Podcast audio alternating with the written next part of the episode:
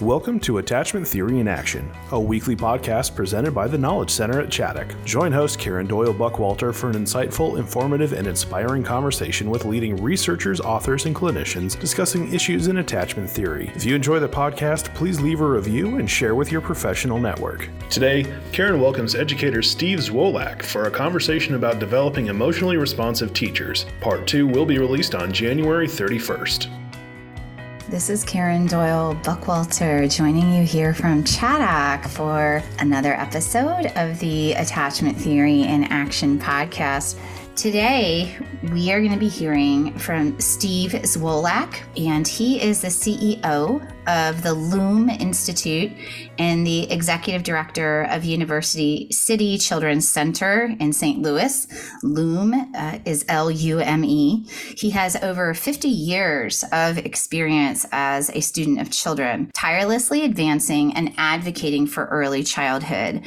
Steve's years as a classroom teacher and a leader in the field of early childhood are what informed his Lume approach to education, which focuses, and listeners, you're going to love this, the Lume program or approach focuses on emotionally responsive teaching.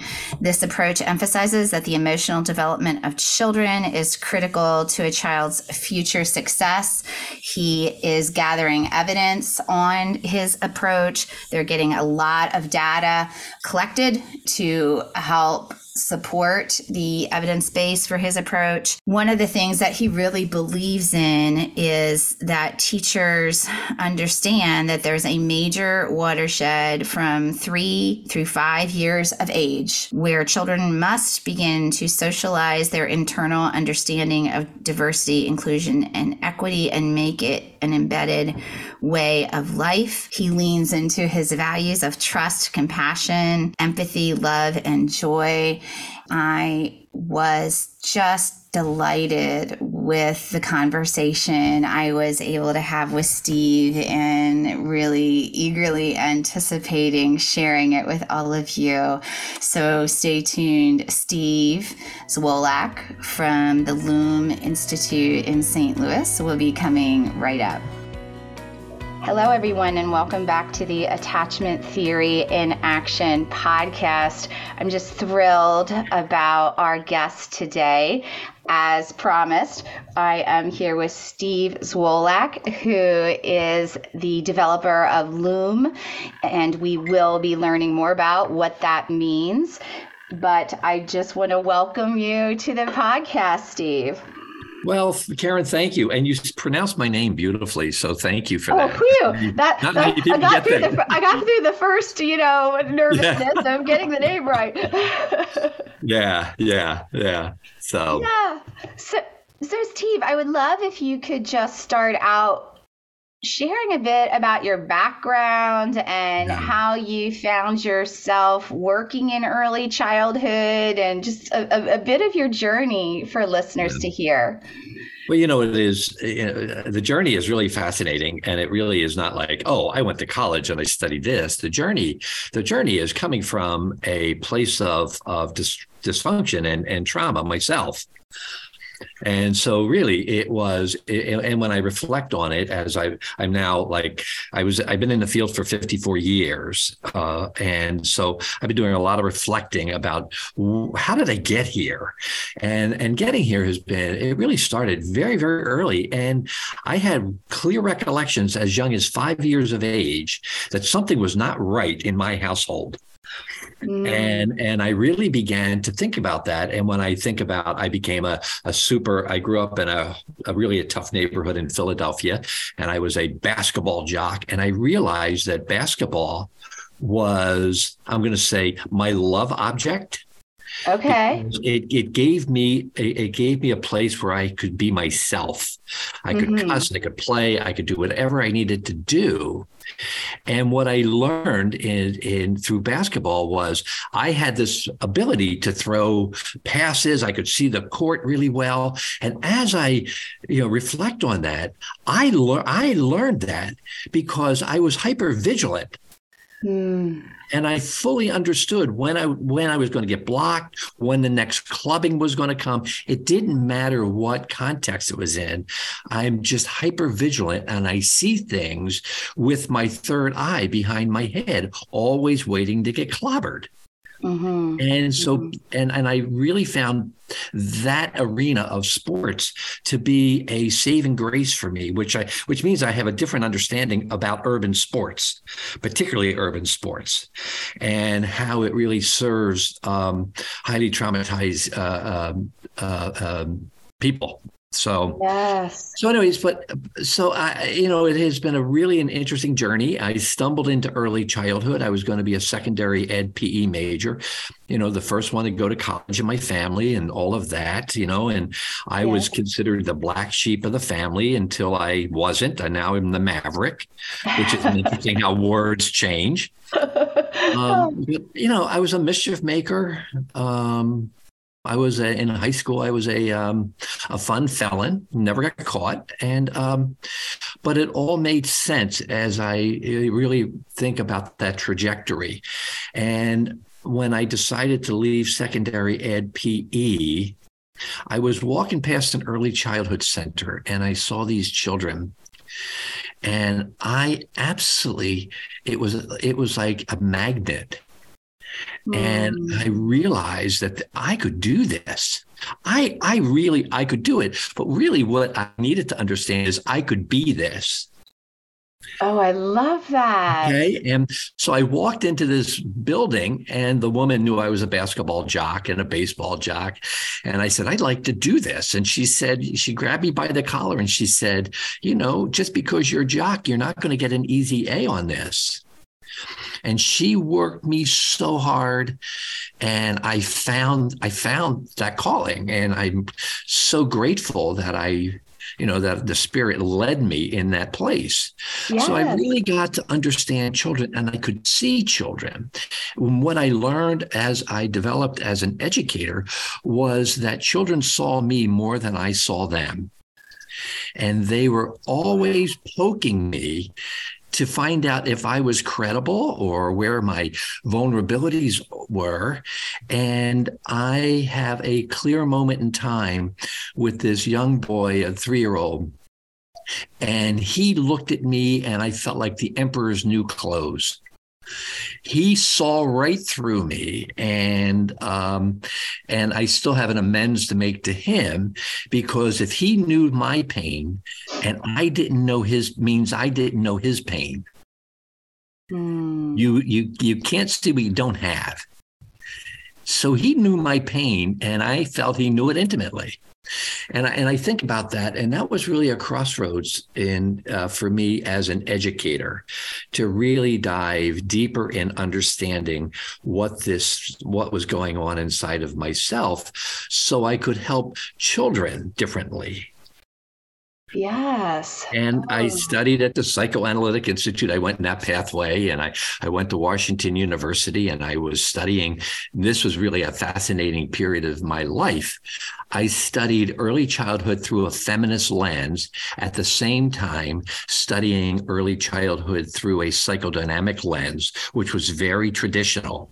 Mother mm-hmm. was mother, particularly in that season. Mother was mother. And in um, at Washington University, I was studying mother as as androgyny and I was all I was in such cognitive dissonance for about three years. And in the meantime, I had my own child. Mm. And all of these emotions just came raging forward and really beginning to understand that oh my god i was i was scared of my this little baby in my household i'm looking at christina going oh my god what do i do because i didn't have a good foundation for myself mm-hmm. Mm-hmm. So the, the, the, that was that you know when people say what's your journey and I, I think when we no I know when we talk about Lume we want educators to begin understanding that journey and it doesn't all have to be baggage it can be kumbaya moments but how do you understand that your childhood whether it was you know getting your your heart and soul ripped out or you were living a life of emotional bliss how does that manifest itself in classrooms? Yes. Because it is the self that makes the teacher.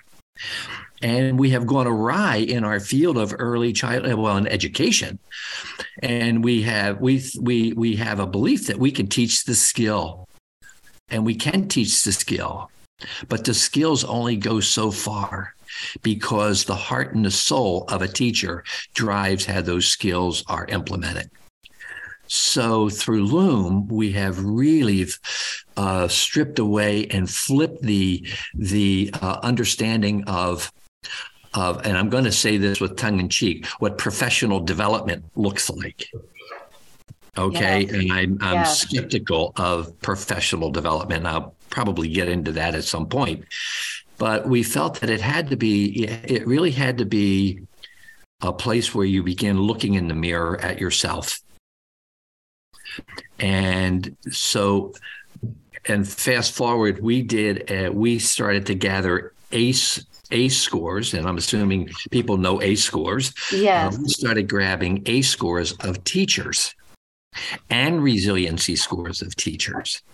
And we found that uh, out of the data points, we have, well, in this particular season, we had over a thousand data points. Mm-hmm and and realized that 60% of the teachers had ACE scores of four or more.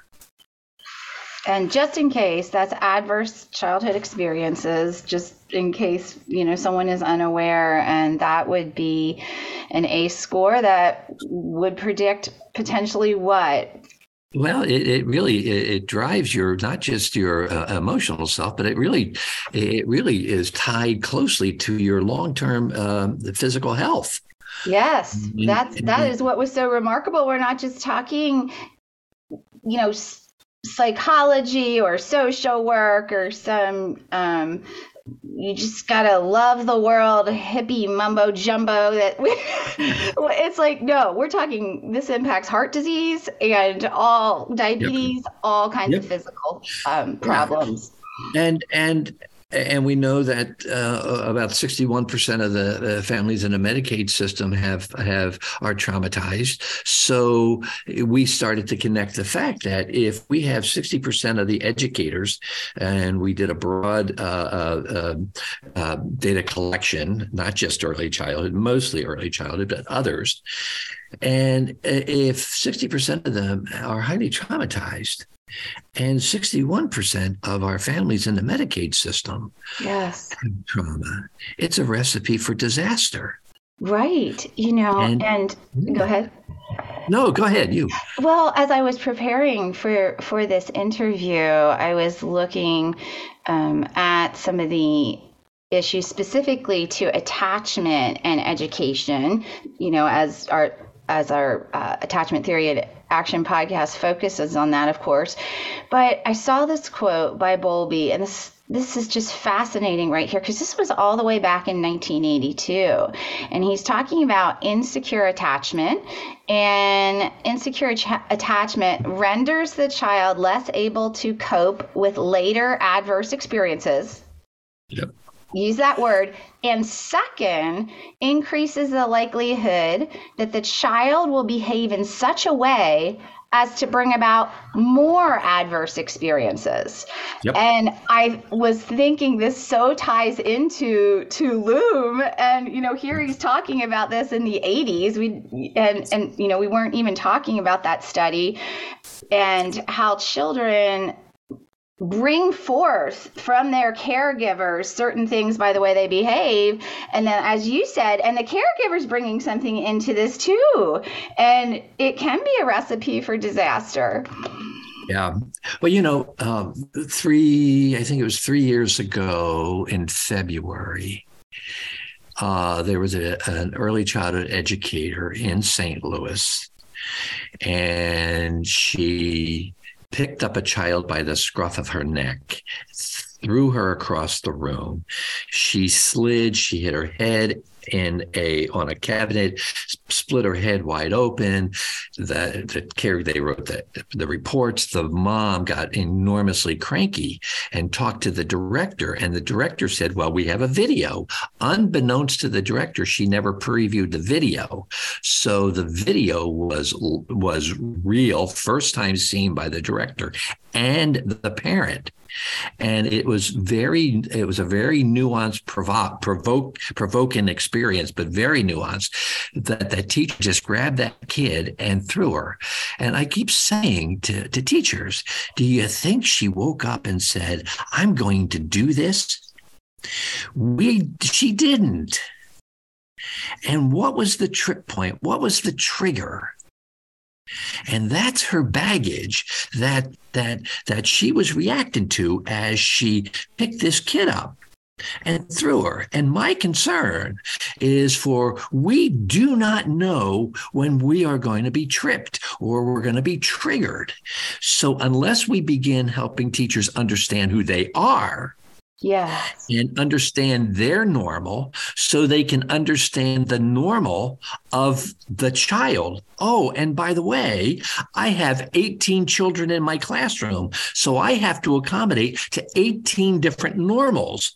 Yeah. And if 60% of educators have been traumatized based on our data, we we need to think about professional development differently. That's and it is true. it is about people development and developing personhood.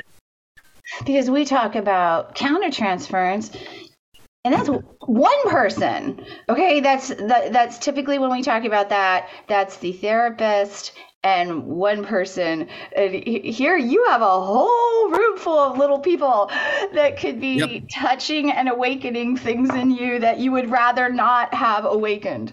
yeah. Well, and and so when we think about um, when we think about the work that we do and asking teachers and educators um, and social service people as well, and you know, as a as a clinical person, uh, you you you start your practice and you have supervision.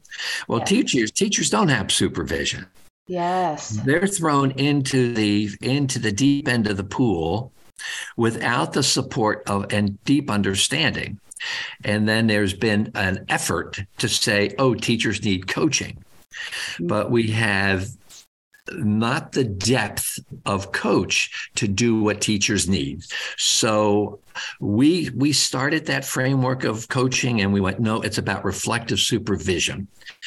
And we started to think about reflective supervision and now I I am beginning to shift it to dialogue and conversation and and the difference is for coaching you go in and a teacher says oh god i'm having a real hard time with this classroom.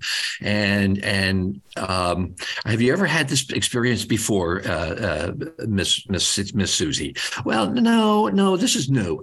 That's coaching. And so here's here's some songs here's some activities here's what you can do. But if it comes out that the teacher says oh yeah this is such a pitfall for me that is a reflective experience and it is the teacher's issue, not the child's issue. And we blame it on children or the dynamic of the group, where we really need to get teachers looking into the mirror at their own history of transitions. Okay. And in those conversations, so that helps, that helps me decide whether it's a coaching or reflective supervision. Now I'm beginning to think about the concept of a dialogue and a conversation because we're dancing with so many intimate experiences around attachment. What does nurturing look like? What does reciprocity look like?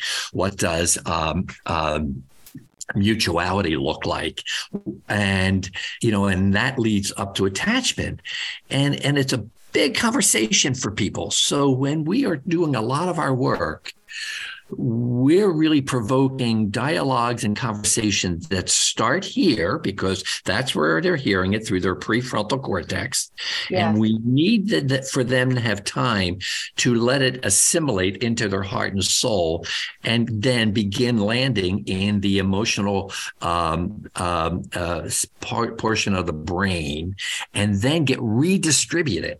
So they don't, if we, if, if we pose a question and all of a sudden they respond with their prefrontal cortex. And th- it, it, changes. We need to go wait, wait a minute. They're, they're, they're, they need to go to a different place with this. So how do we begin to help teachers get to this place? And you know bruce perry talks about his neurosequential uh, model and and he's right. And we need systems that are helping us help children re, re um, realign what attachment looks like. Yes. Yes. And so, and so through Lume, we've we we we have something that we talk about that uh, it's called angry love we have three year olds who come into the building, been expelled from three different programs before they're three. They come in and they are saying, F you, you, mm, you know, and they are cussing a blue streak and they're throwing chairs. And, and, and I'm saying this, this is their language. This is their love language. This is the only way they know how to get love. And as teachers, it's not about sending them to the, the quiet space. It's about leaning into that angry love with ruthless compassion. And if you have your own baggage, compassion. Yeah. Karen, if you have your own baggage and you don't understand ruthless compassion, but you understand angry love, we will often try to trump the child's angry love with our angry love. Ah. Yes. Does that yes. make sense? Yes, yes. Um, we will meet it with that inside of us, you know, rather than a, yeah. in, a, in a very reactive, protective way for ourselves. You know, I I love that phrase, ruthless compassion, and I'm glad you talked about angry love. I've heard you say that phrase, and I think it helps people really understand these aggression and acting out in a very different way. Yeah. I I think, you know, many of our listeners are probably not well versed in early childhood education and what classrooms are like now compared to before and we, i would like you to share some statistics or information about what's going on in the early childhood world that is concerning to you. Um, obviously, we're going to get to some of what you think the solutions are, but what is what are we seeing there? Yeah, well, uh, we really have a half day retreat happening here. So I'm sorry about that. Um, you know, I think again, um, you know, we have to really think about the the fact that um, the data that we know. Um, you know, we you, you you're familiar with this phrase. All behavior has meaning. Okay, yes. we know. That. All behavior has meaning. We know that the majority of the brain architecture is developed in the first five years of life. Okay. And we know that um, uh, and what it what it says to us in in so many ways is that we have that we have the brain development we have um, a psychological understanding that all behavior has meaning, and and we we also know that um, you know there's a hundred years worth of theory. And going back to what you were saying about Bowlby and Ainsworth, their work and what um, Winnicott talks about, you know that you know the first time the child sees themselves is through the mother's eyes. Mother being you know whatever gender you want, whoever the caregiver is, but they see themselves themselves through the mother's eyes. Yes. And whatever the child sees of themselves is what the mother's projecting onto this baby. So we've known this.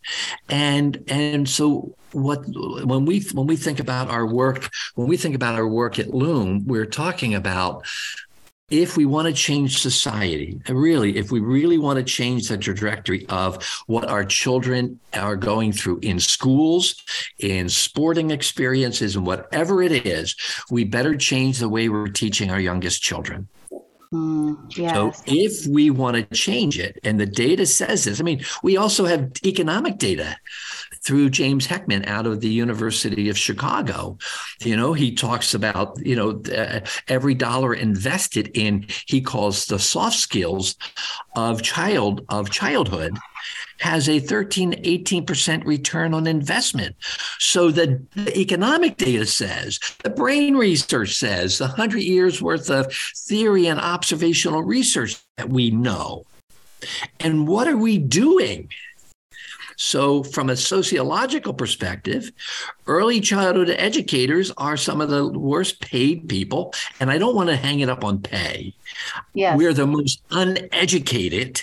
And we have, we have, there was a, and again, I've, after 54 years in the field, I have seen that trend where it was if we just tell them how to do paper bag puppets and Play Doh, everything will be fine. Well, it's not the case. Yes. We have not taught teachers how to understand children. Yes. And so yes. consequently, we have, you know, uh, used all of that to continue paying people, you know, 1170 to an hour. Right. So, so there's a there's a, a a real a real social structure that we have to reconf- reconfigure, yes. but we also need to develop teachers the same way we develop a, so, a social worker. Yes. Because and particularly post pandemic, we know that we're, we're, expecting 25 to 30, uh, 30 years of deep mental health challenges yes. due to pandemic. Yes. So if we don't take real action in helping teachers and educators, it doesn't matter if you're early childhood or high school, you can see attachments and the abilities of a child to attach. And you can look in the mirror with a reflective lens and understand do I have the ability to, to attach to students? Mm. And if I mm. don't, how do I sidle next to students and learn from the students together? And that is the deep emotional partnerships that teachers need to think about um, developing with with their kids, whether they're six weeks of age or whether they're 16 years of age. Yes. Because yeah, so I'll, I'll yeah. take it. What a what a great thought to to end the first part of our interview on. I am loving this conversation, Steve, and I know that our listeners are probably thinking wait, I, I want to hear more about this. How do I get this in my educational environment and, and all of that? And what does that look like? So, so listeners, please, please join us next week for the second part of this conversation um, with Steve Zwolak as he talks with us about Lume, about the transformation needed in early childhood education. Thanks for chatting thus far, Steve. Well, Karen, thank you so much for um, indulging me for this rant. oh, it's been wonderful. Thank you for joining us for this edition of Attachment Theory in Action. Please follow our site, tkcchaddock.org, or subscribe wherever you listen to podcasts for future episodes. If you enjoy our podcast, please leave a review and share with your professional network. For additional resources, training opportunities, and blogs, please visit tkcchaddock.org. We hope you'll join us again as we continue to explore the world of adoption, trauma, and attachment theory.